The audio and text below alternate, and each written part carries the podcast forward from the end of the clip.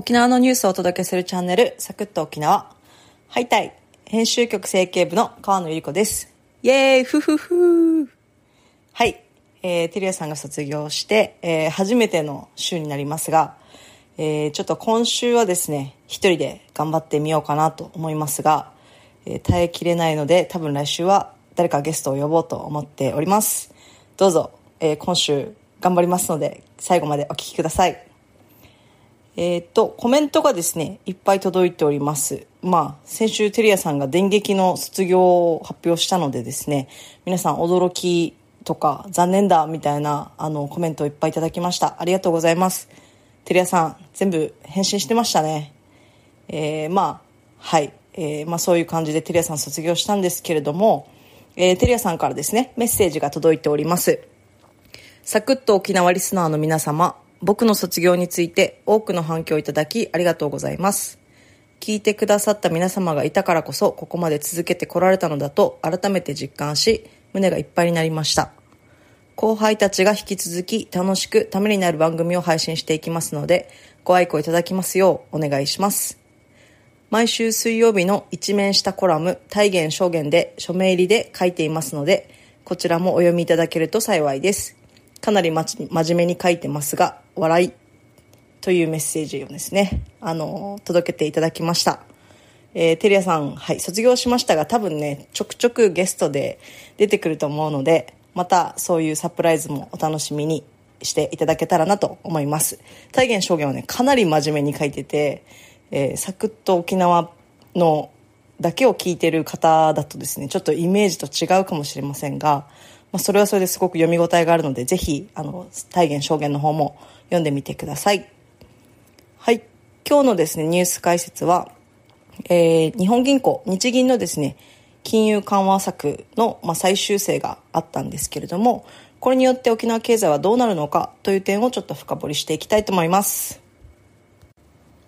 まずは沖縄タイムスの記事を紹介します。日銀が大規模金融緩和策の最終性を発表し、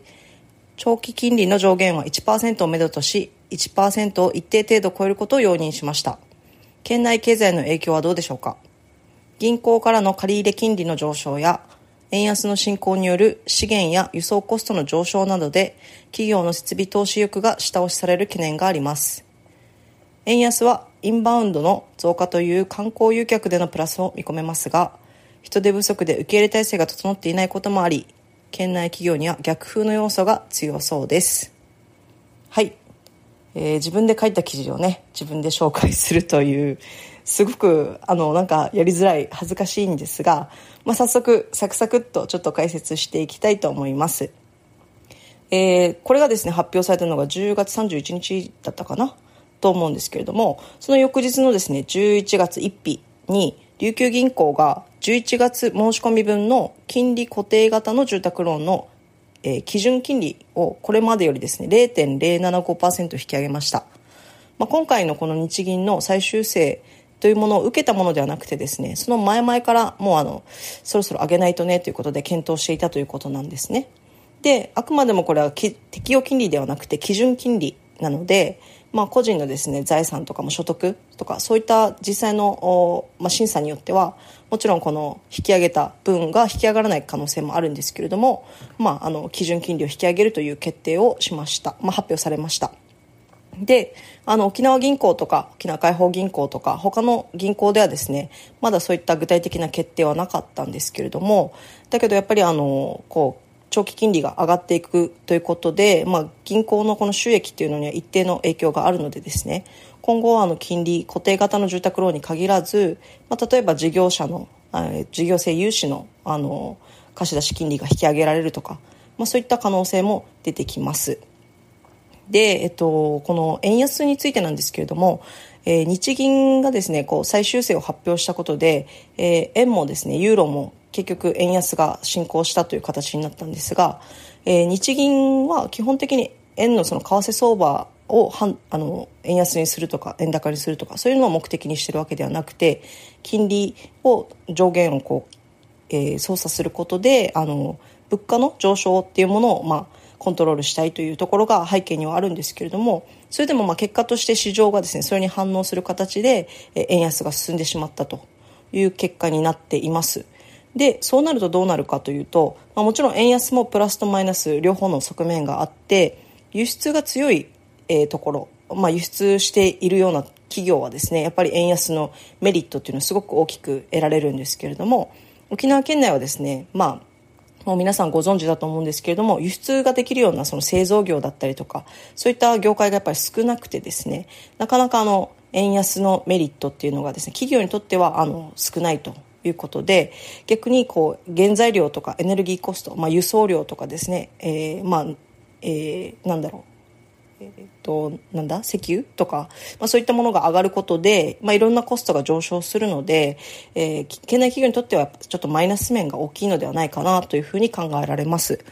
で、えっと、今の沖縄県内って結構景気があの回復コロナで落ちた景気が回復してきてるか、まあ、さらにそこから拡大してきてるかっていうのがシンクタンクとかですね日銀とか、まあ、いろんなところの景気判断で分かれている状態でなので今足元まさに本当にコロナから回復するかそのコロナ前を超えるかみたいなところのちょうど今瀬戸際にいるというような状況なんですけれどもそういった中であの、えー、日銀のですね単管にある、えー、その設備投資のえ調査だとかあとは沖縄振興開発金融公庫がやっている設備投資の調査みたいなものでは結構2023年は、え前年度よりも、ま設備投資増えますよというような回答が多くてですね企業は結あの結構設備投資に前向きな姿勢を示していたんですね。だけど今回こうやってあの再修正を受けた形で円安が進んだということになるとですねやっぱりコストが上昇するので、えーまあ、計画してた設備投資をですねちょっと先送りしようというようになってしまう可能性もあるので、まあ、そこはちょっと警戒しないといけないというようなところです。一方でですね、まあ、円安のメリットの部分なんですけれども、まあ、外国人観光客が来やすい沖縄だったり日本に旅行しやすいというような環境になるので、まあ、そのインバウンド客が増えるんだろうというような期待があります。ただ沖縄へのこの那覇空港のですね国際線の直行便がコロナ前のですねピーク時のまだ5割ぐらいにしか整ってあ、えー、戻ってきてなくてあの県外客まあ、県外から来ることも考えられるんですけどもやっぱりどうしても距離だったりこう移動に時間だったりお金がかかるっていうところがあるのでなかなかそれもすぐにあの外国客が増えるっていうメリットが得られるかなというとそこはちょっとタイムラグがあるんじゃないかなというふうに見込まれます。まあ、あの沖縄にあのインバウンド来る方っていうのは結構アジアからのお客さんが多いのでやっぱそういうその、えー、欧米諸国みたいな人たちへこう沖縄っていうこんな素敵な地域がありますよっていうふうに PR していくのにはまだちょっと時間が必要かなというように思います。でやっぱりこうあの沖縄コンベンションビューローのですね、えー、下地会長とかはやっぱり円安でインバウンド増加の期待があるんだけれどもやっぱ人手不足とかもあってですね受け入れが体制がまだ整っていないとそういう受け入れに不安がある中で、まあ、誘客だけじゃなくてですね産業政策的な視点で戦略が必要というふうに言っていました。まあ、あのこの、えーまあ、日銀のこの、えー、修正再修正というものを受けた受けた結果としての円安ということなんですけれども、まあ、これがどういうふうに出るのかっていうのはやっぱりちょっとあの一概にこうインバウンドが増えるとか企業が苦しくなるというだけではなくてですねやっぱり家計にとっても結構いろんな影響が出てきて、まあ、プラスの面もマイナスの面も出てくると思うのでそういったところは今後もちょっと注視していきたいなと思います。はいエンディングです、えー、パーソナリティが同じテーマをつなぐリレートーク。今週のテーマはハロウィンです、ね、ハロウィンってなんか思い出があるかというとないんですけど、なんかみんなの聞いててもみんななんかちゃんとハロウィンの思い出言ってないじゃんって思いました。どうでしょうかなんかね、矢野くんとかはコメント来てないじゃんだけで終わってたので、そんなんありと思ってちょっと一人で聞きながら突っ込ませていただきましたが、えー、ハロウィンやったことはありません。えー、ただですね、ちょっとハロウィンからちょっと発想を飛ばして、まあ仮装、仮装しているとか、っていうことを考えるとですね、まあ、私は基本的に新聞記者に擬態毎日しているなというふうに感じます。何かというとやっぱりこう、ちょっとでも真面目に見えるようにですね、あの、ちゃんとシャツを着たり、えー、ちゃんと質問をなんか分かってる風にしたり、やべ、これ怒られるかな。まあ、そんな感じで、はい、新聞記者に見えるように毎日頑張って擬態してます。さあ、そんな感じでいいでしょうか？はい。ぜひ、あの、いいねやフォロー、コメントをよろしくお願いします。